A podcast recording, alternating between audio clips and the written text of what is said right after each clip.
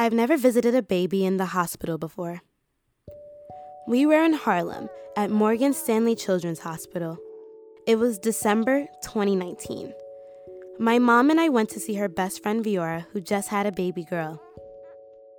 We stood in line and waited for our turn at the front desk. When we were called, a security guard scanned our driver's licenses and took headshots for temporary paper IDs. These IDs had to stay clipped to our collars, facing forward, for the entire visit. After an elevator ride to the seventh floor nursery, our IDs were checked again by a nurse who would ask us for the family's last name. We're here for baby Layton Robinson, first name Eden, is what my mom said. We were told that only one person at a time could go to the back and see the babies. Viora showed proof that she was baby Eden's mom, and my mom told me to go ahead and see her first. Before we even reached the back, a nurse had to buzz us in through two doors from the other side. It didn't feel like I was going to see a baby. It felt like a maximum security prison for infants. I'm Rachel Pilgrim. And I'm Elize Manukian. This is Shoe Leather, an investigative podcast that digs up stories from New York City's past to find out how yesterday's news affects us today. In season one, we look at New York City in the 90s. This is The Baby Napping.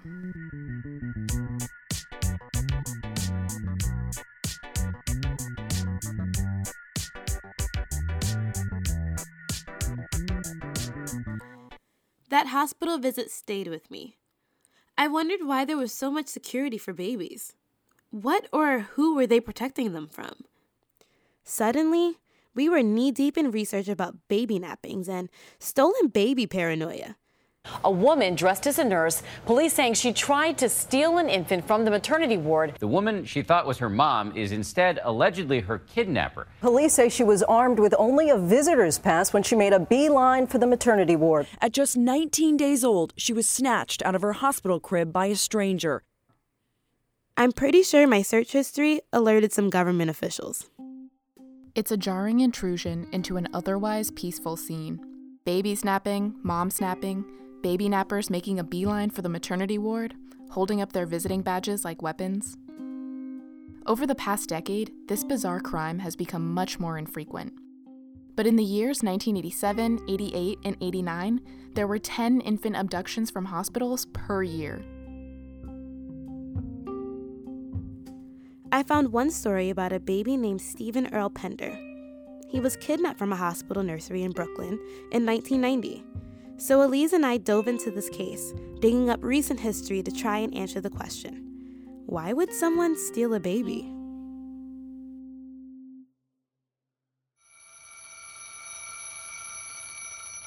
Wake up!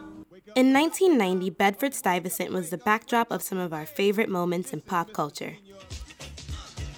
Spike Lee's Do the Right Thing gives us a glimpse of the streets that Notorious B.I.G. raps about in his songs.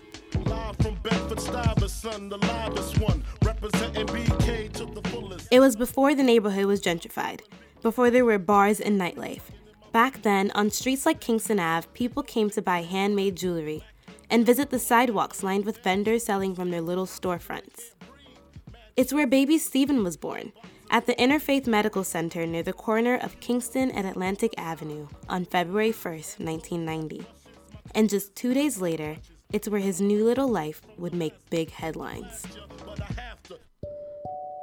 It's Saturday, February 3rd, 1990, around 3 p.m. A woman in her 20s gets into the elevator in the lobby of St. John's and rides up to the 8th floor maternity ward. She spies the group of new moms standing at the nursery window and talks to all of them. She meets a young woman named Kathy Pender. Kathy is 18. She has dark, gentle eyes, and she tells the woman that she's just had her first child. She named the baby Stephen, after his father. The young woman tells Kathy she has two kids of her own and asks her to point out the baby.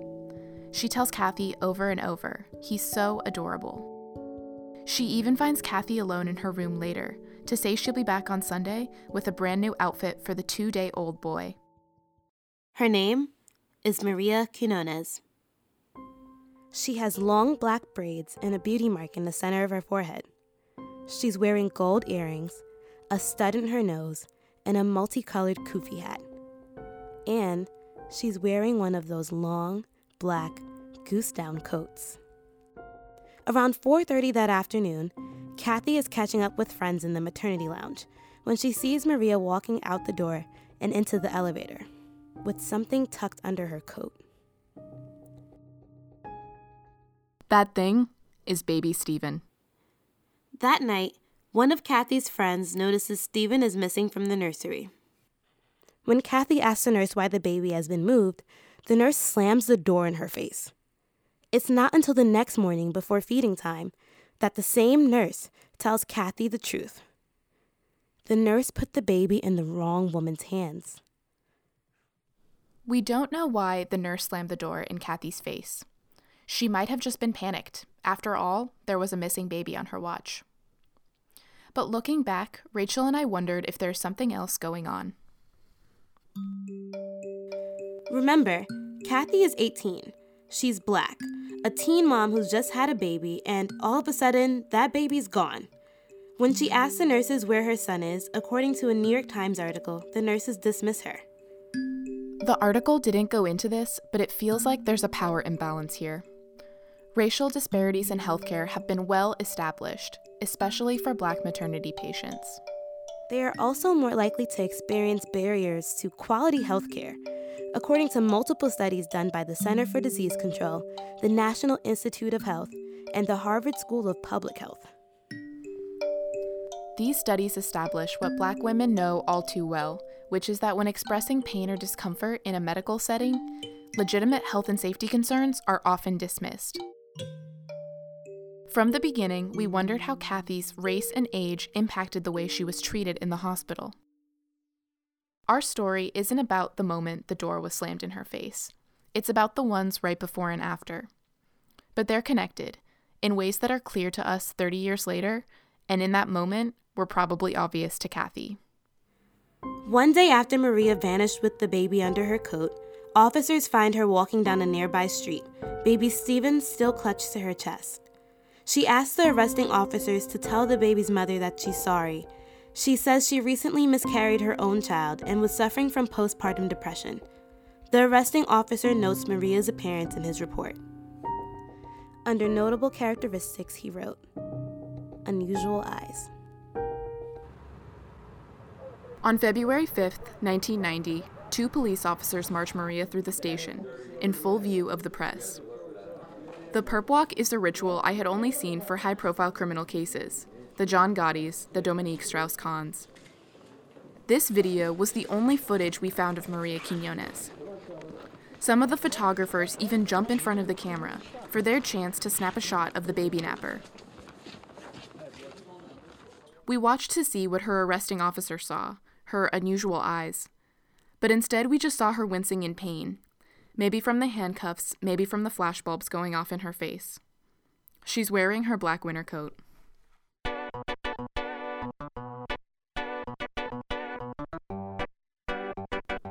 Why did Maria kidnap baby Steven that day? We knew the only way to find out would be to ask her ourselves. But first, we'd have to find her. We started our search at the courthouse. First, we went to Tweed Courthouse downtown. Hello, good morning. Um, so we're working on a podcast, and we're trying to locate like court records on someone. Not here. Not here. Okay. No. What do we? this we- is the Department of Education. We had a false start, It does say DOE right on this. but the lady sitting at the front desk of the Department of Education helped us find the county clerk's office. But when we got to the real courthouse, there was another problem. The clerk tells us that there was a fire in 2015. It destroyed over 85,000 boxes of records. The clerk was this beautiful older woman with a thick Brooklyn accent, standing in this room filled with rows and rows of colorful files. She tells us our chance of getting our file is slim. 88, a good year, she says. 89, a bad year. The 90s, very bad years. She said that some records had been salvaged, so we held out for a glimmer of hope. Two weeks later, I get a phone call from the clerk, and she tells me, Your records have perished. She said it just like that perished. There's one document that did get us closer to Maria her arrest report. Now, the officers at the 81st Precinct were not exactly keen to talk to us about crimes from 30 years ago, but luckily we had the law on our side. We filed a Freedom of Information law request with the New York Police Department. It allows us access to public records like police reports on arrests. The police report told us where Maria lived at the time. We end up retracing her steps, starting from the hospital. The original St. John's entrance is a beautiful Victorian brick building with a stone face, but we couldn't get in. The doors were locked. We walked around a giant parking lot to the entrance of the Interfaith Medical Center on Atlantic Ave. It's a concrete block of a building with a revolving door and a dimly lit lobby. In this kind of setting, you just have to try your best to help. So, how long have you been working here? I've been working here for five years. The receptionist was young, sweet, and excited to talk to us about her job. She told us the hospital has an open door policy for its community. Two uniformed security officers guarded the elevator. There's not a lot of wiggle room, it's a pretty small hallway. But we made it past them. We wondered if we could take a ride to the eighth floor where the nursery was 30 years ago. I wonder if we could just go up to the eighth floor right now. I, I also wonder. We didn't have the brazen confidence of our baby napper. Instead, we leave and take the same walk that Maria Quinones would have taken 30 years ago. We took a right down Atlantic Ave and then another left turn at the end of the block. It was a windy, sunny day in Bed-Stuy. People were outside playing music. An ice cream truck rolled down the street. We passed by a school, a big church. The whole walk took 15 minutes. We're looking at where Maria Quinones we arrived on the corner of St. John's and Kingston Ave. It's a two story apartment building next to a Payomatic, a check cashing place. 256, 254. Wow, here it is. All right, let's do this. Oh, dang, it doesn't make an audible, like, ding dong sound. I know, that would have been so nice. Should we just push New York style, just hit all the doorbells at once? Yes. once? Someone might answer the door. Somebody might answer the door. There's one more bell. We talked to a few neighbors, and no one seems to remember a Maria who lived here in 1990. I keep thinking about how Kathy Pender remembered Maria popping in to say, I'll be back with an outfit for the baby. You'd think people would remember someone like that. But the neighborhood has changed a lot, so we hit the phone book. You have reached a number that It is turns no out longer in there are hundreds of Please Maria check Quinoneses in New again. York. Perfect. We looked for any other record on her that might exist, including property records for the apartment in case we could track down a super or landlord. Instead, all we found was an obituary of the man who owned the apartment building in 1990. Here's where we went down a rabbit hole. The New York City Birth Index lists two women named Maria Quinones born in the same year as the one listed on her police report, even though neither of the days or months matched. But one of them was born in Brooklyn. Could she be our Maria? In the New York inmate search, the right Maria is listed with a different birth year but the same month and day as the ones she gave at the police station. We were shocked. Her records had been so mismanaged, like totally bungled. One bureaucratic agency said she was older, one said she was younger, and one lost all of her court documents in a fire. None of them could tell us anything useful about her who she was, why she stole a baby, whether or not she ever had one of her own. As far as New York State public records go, Maria Quinones vanished the day she was released from prison. Maybe that was enough of the system for her, and she lived the rest of her life not wanting to be found. We didn't have any answers about Maria yet, but it turns out we aren't the only ones interested in baby kidnappings. I began the whole study of child kidnapping in the United States because I became a parent in the height of the panic around child abduction. This is Paula Fass, a history professor emerita at UC Berkeley. My daughter was born in 1981. My son was born in 1987. And the, the mid 80s was this period of incredibly heightened alarm that in many ways was fed by the media. And I was a parent caught in that hysteria. In 1997, Paula wrote a book called Kidnapped. It's about why child abductions terrorized the American cultural imagination. She wrote about the Lindbergh baby. Tragedy struck the lives of renowned Charles and Anne Morrow Lindbergh when their infant son was kidnapped from their Hopewell, New Jersey home and found slain. The crime set off a frantic manhunt and led to one of the most spectacular trials in national history. But this was a special case. The Lindbergh baby was kidnapped for money. Paula also wrote about a baby named Robert Marcus.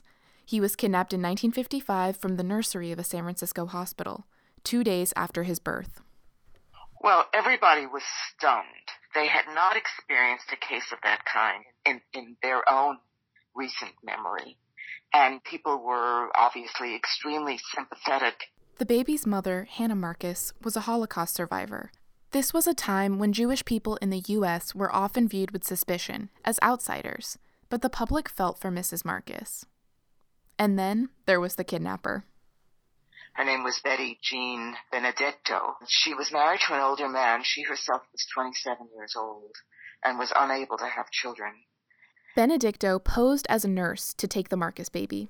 And in fact, she forged a birth certificate for this baby. The police search for Robert Marcus and his kidnapper was the largest manhunt in San Francisco history. They went house to house, searching for baby Robert. News of the baby's disappearance traveled throughout the state. The baby was eventually returned by a priest who had heard about this child who had happened to hear from the sheriff's department in Stockton that they had seen uh, Benedicto with uh, a baby at a, a, at a prize fight, believe it or not. A priest at a prize fight. It was divine intervention. So the, the baby was returned quite successfully, and it was a happy ending for the for the Marcus family. Betty Jean, however, was then convicted of a crime, and she was described as being psychotic and her psychosis was described as having been induced by a kind of baby hunger, which resulted in her not being able to tell the difference between what was right and what was wrong, stealing the child for herself. As Paula investigated the Marcus case and other infant abductions by women, she found similar descriptions going back to the 1920s. These women were described as extreme, deviant, and unable to have normal relationships or desires. They were baby hungry. It was assumed that women always wanted to have children. I should tell you one more very interesting fact. I got a letter from Robert Marcus telling me about what happened to his family and about his life. That's amazing. Um, it was amazing, and it, it's quite a remarkable and for me very satisfying resolution of this story. He clearly was not affected by it, and the family was not affected by it. It was a, a terrific ending to this particular story, which unfortunately doesn't always have terrific endings because not all these children are actually returned. Between 1964 and 2019, there were 327 total infant abductions from the United States. The majority of these babies were taken from hospitals. Where'd we get this number? By asking the first person to ever sit down and count them. Where do you go right this minute to get a library book? John Rabun is an infant abduction specialist for the National Center for Missing and Exploited Children. Well, uh, in non coronavirus times, I would say the library. Yeah, okay, that'd be good. So, where would you go right this minute to get a newborn baby? The hospital. That's exactly it. As if it's the lending library. Let's back up a bit to the first moment these crimes were brought to John's attention. It was 1987. John was working in child welfare when a producer from 60 Minutes called him up and asked him about infant abductions. This was before law enforcement had started using data to track crimes, so there wasn't a lot of information out there. John and the producer began searching newspapers. He found a surprising pattern in these stories. I'm looking for where do I see the same word in, other than baby in each uh, little article. And it was like everything was she. In each of these stories, the kidnapper was a woman. it did kind of amuse us later about how many assumptions we had that uh, were just absolutely zero. This is a childless female and she's now desperate to have one. Nope. To over the 95% level, this woman not only is not childless, she may have had one to four different children. John eventually began tracing these newspaper stories to their characters, to the mothers, the hospital staff, and even the baby nappers. He realized that even though baby nappings happen pretty infrequently, it's a crime with a huge impact. We now know that there are, I mean, a whole series of victims in these cases. Uh, it's not just mom who's horribly victimized. Nurses are impacted too. They have to go back to work the next day to a crime scene. Nurses I mean, they love these babies, so it's not a matter they don't care and they're looking the other way and, oh, yeah, if you want one, take one, you know, that stuff. No, hardly. Well, then how does this woman get on the unit and get off of it? Well, now think about it. She already has the resume stuffer of mother, and she will know mother's first name. Just stick your head in the door and you say, oh, your baby is just darling. Mom doesn't know who the woman is, but she just complimented my baby, and yay. Well, you want to take a closer look? Oh, yeah, wham. Now she's in. She never tells the mother she's a nurse, which I find fascinating. And I think the reason is if you're running a con game, you don't want to throw something out there that'd be really easy to catch and prove wrong.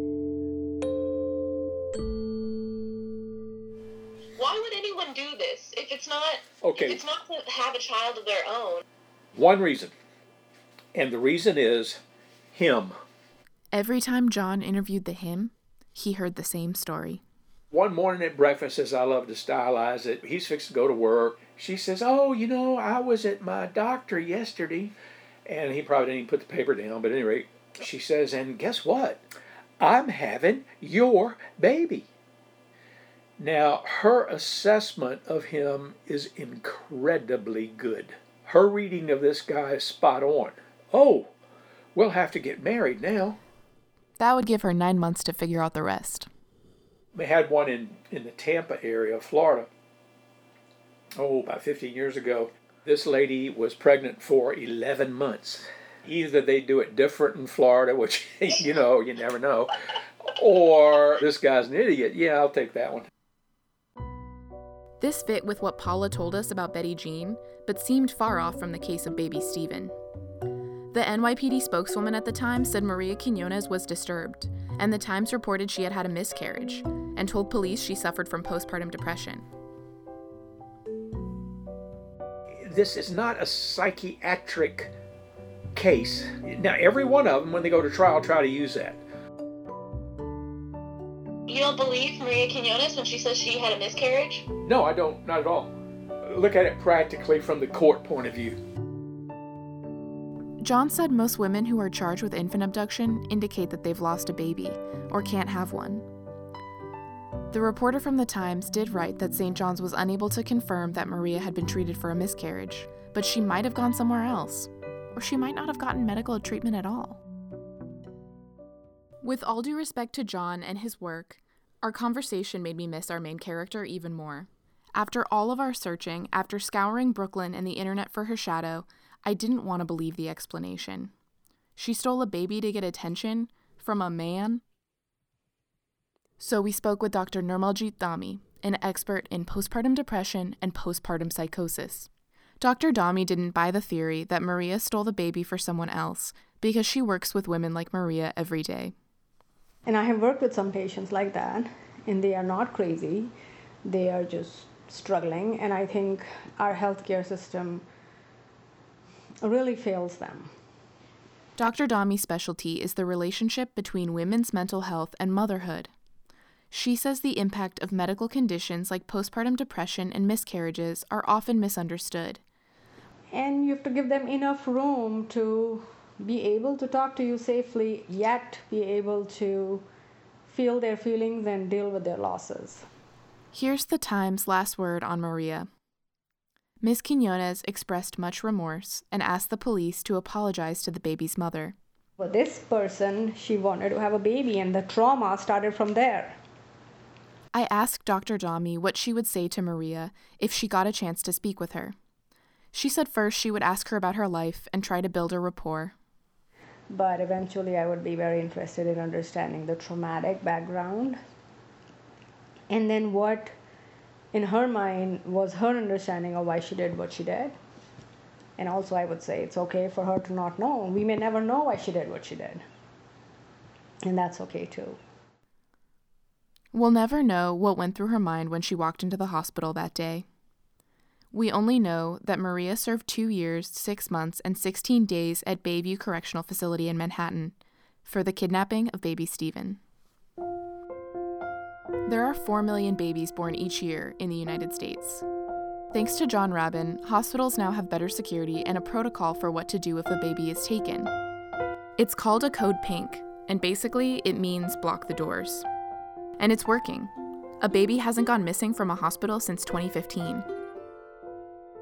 There's one last thing about baby nappings that I can't get out of my head. Remember when John told us about the 327 missing baby cases? Well, 15 of those cases were never solved. John remembers the case of Carlina White, who was stolen from a Harlem hospital as an infant and connected the dots on her own as an adult when she realized her birth certificate was fake. Sometimes, formerly missing infants are even able to reconnect with their biological families. But what haunts me is that there are at least 15 people out there who have never found themselves. They don't even know that they're missing.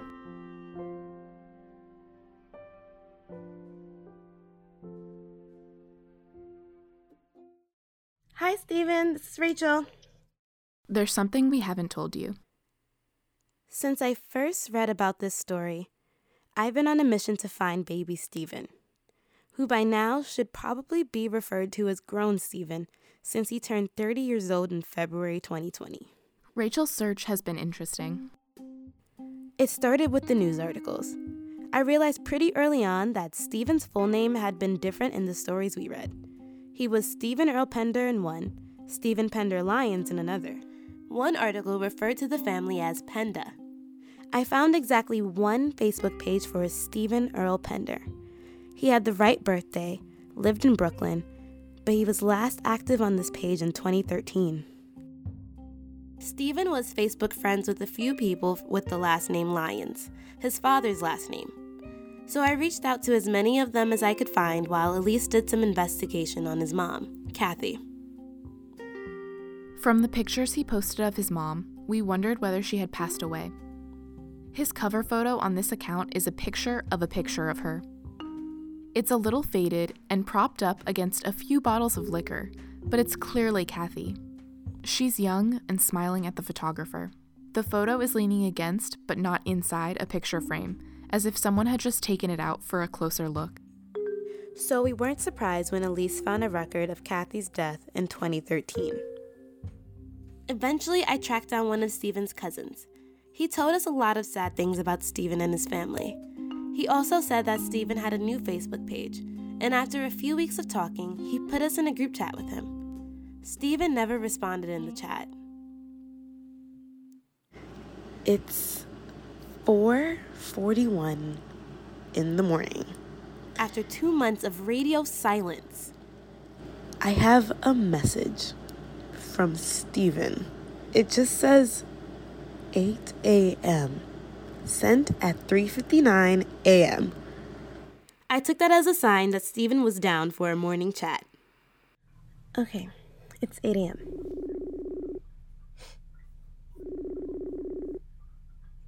Hey, what's up? How are you? Finally, Stephen says he'll tell his story. Well, I don't remember nothing. He had some of the same details as the New York Times story. What was told to me was uh, I was abducted by some lady named Maria Quinones. I guess she had a miscarriage. Stephen said as a little boy, he was very close to his mother. I was the mama, but wherever she went, I was. He remembers Kathy being fiercely protective of him. Yeah, she won't let nobody else hold me. But Kathy had demons. She struggled with her own trauma and turned to substance abuse to cope. Stephen and his three younger siblings were taken from their mom by social services when Stephen was seven. They were eventually reunited when Stephen was a little bit older, but he and Kathy struggled to rebuild their relationship. After a long struggle with her health, Kathy died at 41. About three years ago, Steven posted the same New York Times article that we had found about his kidnapping on Facebook. And three, four days later, I get a, a, a email, and it says, uh, "Hey, uh, I think I'm the detective that was assigned to your case." A detective sent him pictures of a daily news article, yellowed by time. Steven made the front page. The picture of rescued Steven shows a yawning, skinny baby no bigger than the teddy bear in Kathy's other arm.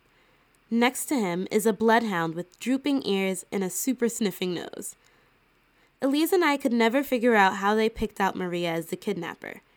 But now we knew, according to that newspaper story, that a police dog named Sherlock followed the scent of Maria's coat to baby Steven. Steven mentioned that he wants to write a book about his life. He wants to be in control of writing his own story. Elize and I kept thinking about what Paula Fass said about the Marcus baby. Sometimes these stories have happy endings, depending on where you decide to stop telling it. For us, the ending was just Steven's beginning.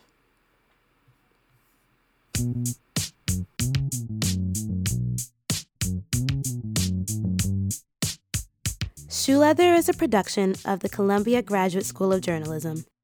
This episode was reported, written, and produced by me, Rachel Pilgrim. And me, Elize Manukian. Joanne Faryon is our executive producer and professor. Dale Maharidge is our co professor. Keshav Pandya is our technical advisor.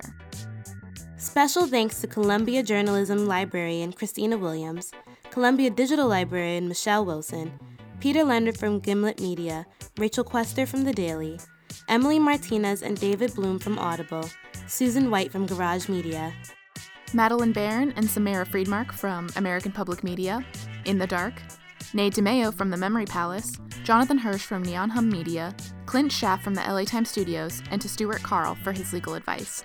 And thanks to Julia White for being a sounding board. Shoe Leather's theme music, Squeegees, is by Ben Lewis, Duran Zunez, and Camille Miller. All other music by Blue Dot Sessions. For more about this episode and shoe leather, go to our website shoeleather.org. To stay up to date on the latest shoe leather happenings, follow us on social media. We are on Facebook at facebook.com slash shoeleathercast and on Instagram and Twitter at shoeleathercast.